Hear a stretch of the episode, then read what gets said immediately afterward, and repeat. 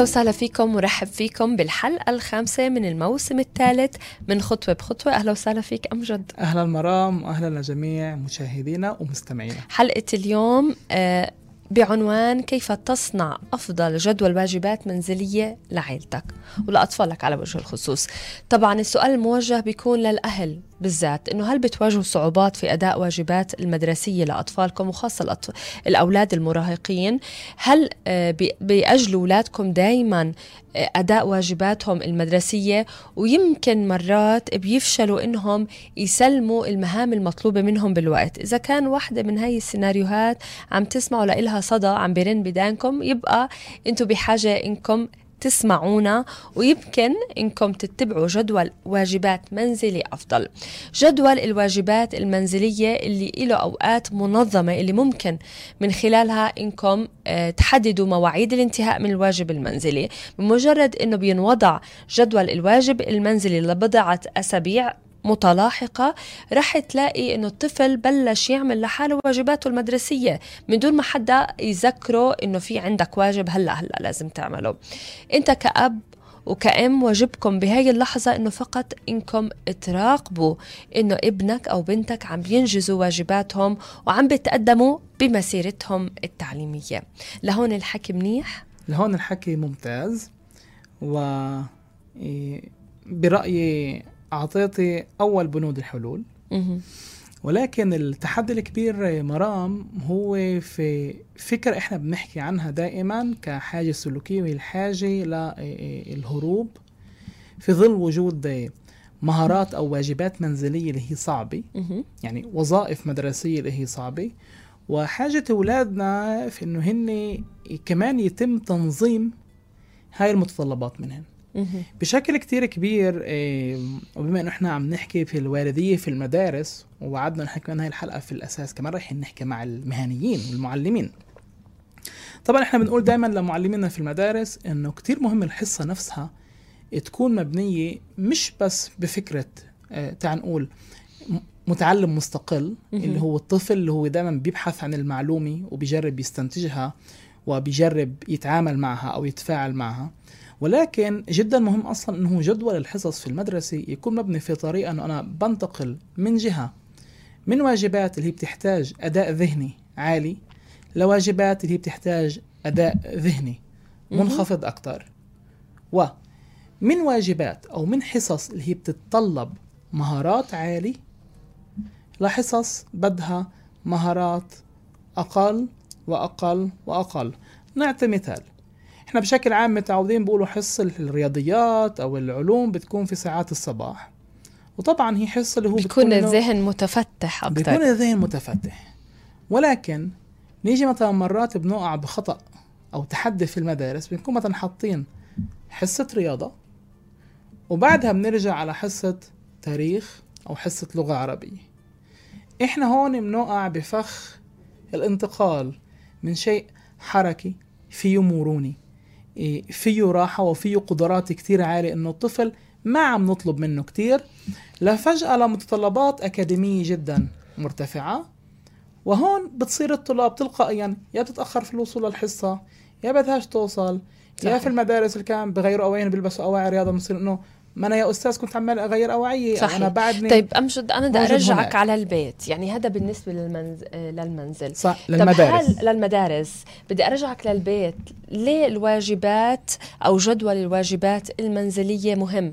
لما يخلص ويرجع من المدرسة ضروري يكون عنده واجبات منزلية. هل هذه جداول فعالة برأيك؟ الجداول جدا فعالة والجداول كلنا بنستعملها كبالغين. اللي حبيته في المقدمة عندك إنك أنت قلت إنه إحنا لازم آه، نراقب ولكن بدي أصحح شغلة كتير صغيرة. قلت ل... ل... ل... لأسابيع قليلة بدي أقول لا هي لازم تكون منظومة حياة. روتين. روتين. وليش؟ طبعا إحنا كلنا كبالغين نستعمل إيه اليوميات تبعتنا وبنسجل فيها عمليا. أنا وأنت بكون بالشغل شو عندي مواعيد في داخل الشغل تبعي كمان شو هي قائمة المهام تبعتي. اذا مهارة قائمة المهام ومهارة إدارتها في حياتنا اليومية حتى إحنا كبالغين هو شيء اللي إحنا بنستعمله بشكل يومي. اليوم التكنولوجيا والأجهزة الذكية سهلته بتعرضه في طرق جدا حلوة. فبدي أجي في المقابل. اذا الجداول المنزلية لازم تكون بصورة دائمة ضلها عند الأطفال. والأهم من هيك مهم نساعدهم كيف إحنا نرتب. يعني. لما ابني آه، بده يبدأ يحل واجباته وبيجي بيفتح أول وظيفة وبلاقي إنه هي صعبة هون بكون دوري كأب وأم إنه مش أنا أقول له طيب روح ارتاح لك شوي هو كان بعده مرتاح. وتعال بعدين حل. لا أنا بدي آجي من الأول. أطلع شو أنت اليوم أخذت واجبات. وأبدأ أرتب هاي الواجبات في البداية. قديش هي بحاجة لتفكير ذهني عميق وعالي. بعد هيك قديش هي بحاجة لمهارات أخرى إن كانت يدوية وإن كانت مهارات يدوية يعني كتابة الأطفال في الأعمار الصغيرة إذا مرات في عندنا شوية قص شوية تلوين إيه، الكبار شوية بحث هاي مهارات اللي بشكل عام الإنسان بيبتعد عنها وبيجرب إنه هو يأجلها. مهم. خصوصا لو هو مش قوي فيها. بعد هيك بنيجي لمنظومة اللي إحنا بنقول له تمام. داخل كل وظيفة ووظيفة أنت بدك كمان تيجي تطلع شو أسهل إشي تنجزه.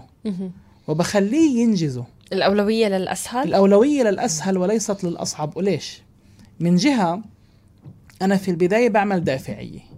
بعدين بنتقل على الأصعب بعدين بترك إشي سهل في النهاية الأخطاء أو خلينا نحكي التحديات الكبيرة اللي بتكون عند كتير أهالي إنه بيتركوا الواجبات الصعبة لآخر النهار.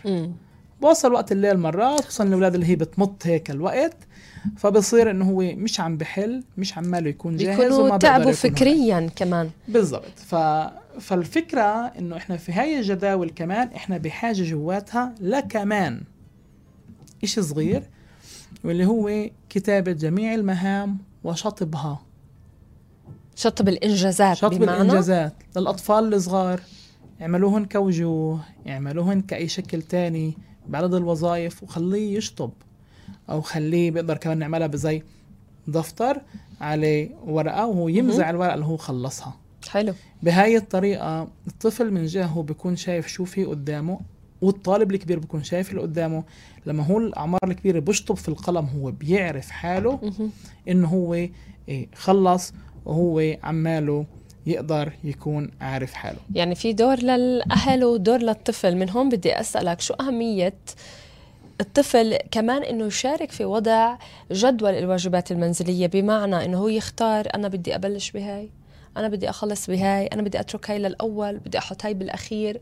قد إيه مهم إنه هو يشارك كمان؟ مهمة ومهمة جدا واسمحي لي طبعا يسمحوا لي كمان المشاهدين والمستمعين اليوم أنا كمان بدي أحكي عن الأطفال ذوي إيه، اضطراب قلة التركيز وفرط الحركة بشكل خاص. هاي موجودة كتير. هاي موجودة كتير وإحنا طبعا زي ما وعدنا دائما رح يكون موسم أو مواسم مخصصة للحديث عن الاضطرابات إيه، فيما بعد. ولكن إيه، الأطفال اللي بيعانوا من هاي الاضطرابات أو هاي الصعوبات هن أيضا بشكل خاص بحاجة إنه هن يحطوا الجدول تبعهن.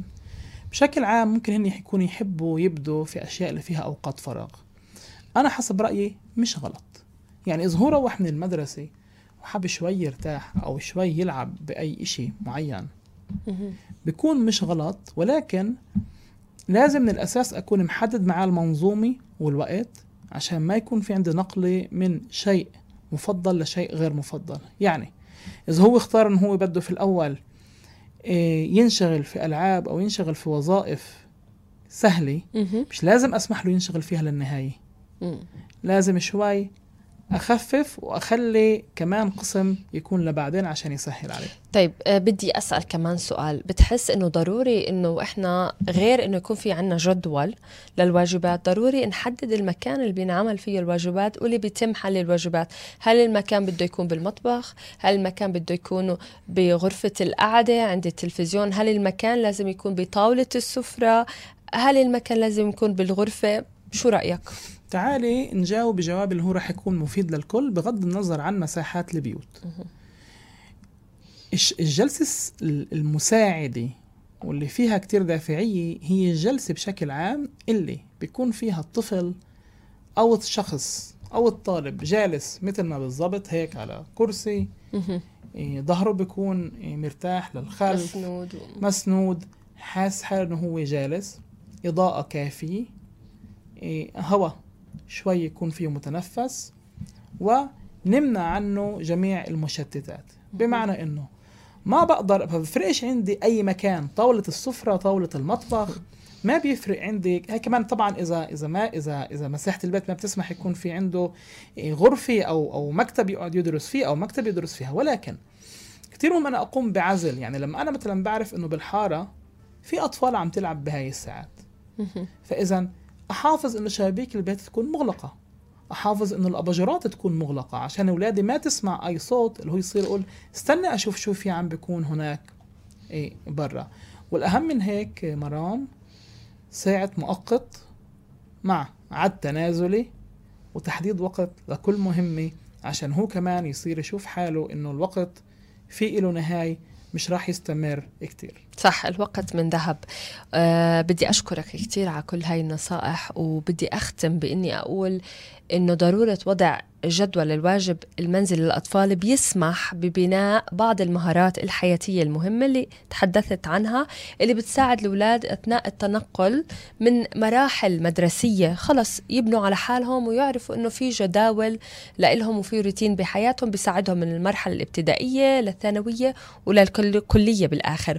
وبنهاية المطاف لا العمل كمان. هذا بيضله موجود معهم. الممارسة مهمة لما يتعلم الأطفال مهارات جديدة كتير مهم. دائما يكون عندهم جداول وروتين في حياتهم. مشان هيك وجود روتين واجب منزلي ليلي بيعزز تعلم الطفل. بس لازم نتأكد من أنه الواجب المنزلي ما بيتطلب وقت على حساب طفل وكمان راحة الطفل. هاي مهمة هاي النقطة. كمان. بس لازم كمان نتأكد من أنه الواجب المنزلي مثل ما قلنا ما بيتطلب هالقد وقت والحصول على وقت اللعب ما بقل أهمية من أنه يحصل على وقت أنه يتعلم فيه. صحيح. اللعب هو مهارة مطلوبة وجدا مهمة. وانتبهوا اللعب بيساهم كتير في تطور جميع الأعمار وهو نقطة محورية لتعلم أصلا الأطفال مهارات. صحيح. لهون وصلنا لنهاية حلقتنا ولقائنا بيتجدد معكم بحلقة جديدة من خطوة بخطوة. باي باي.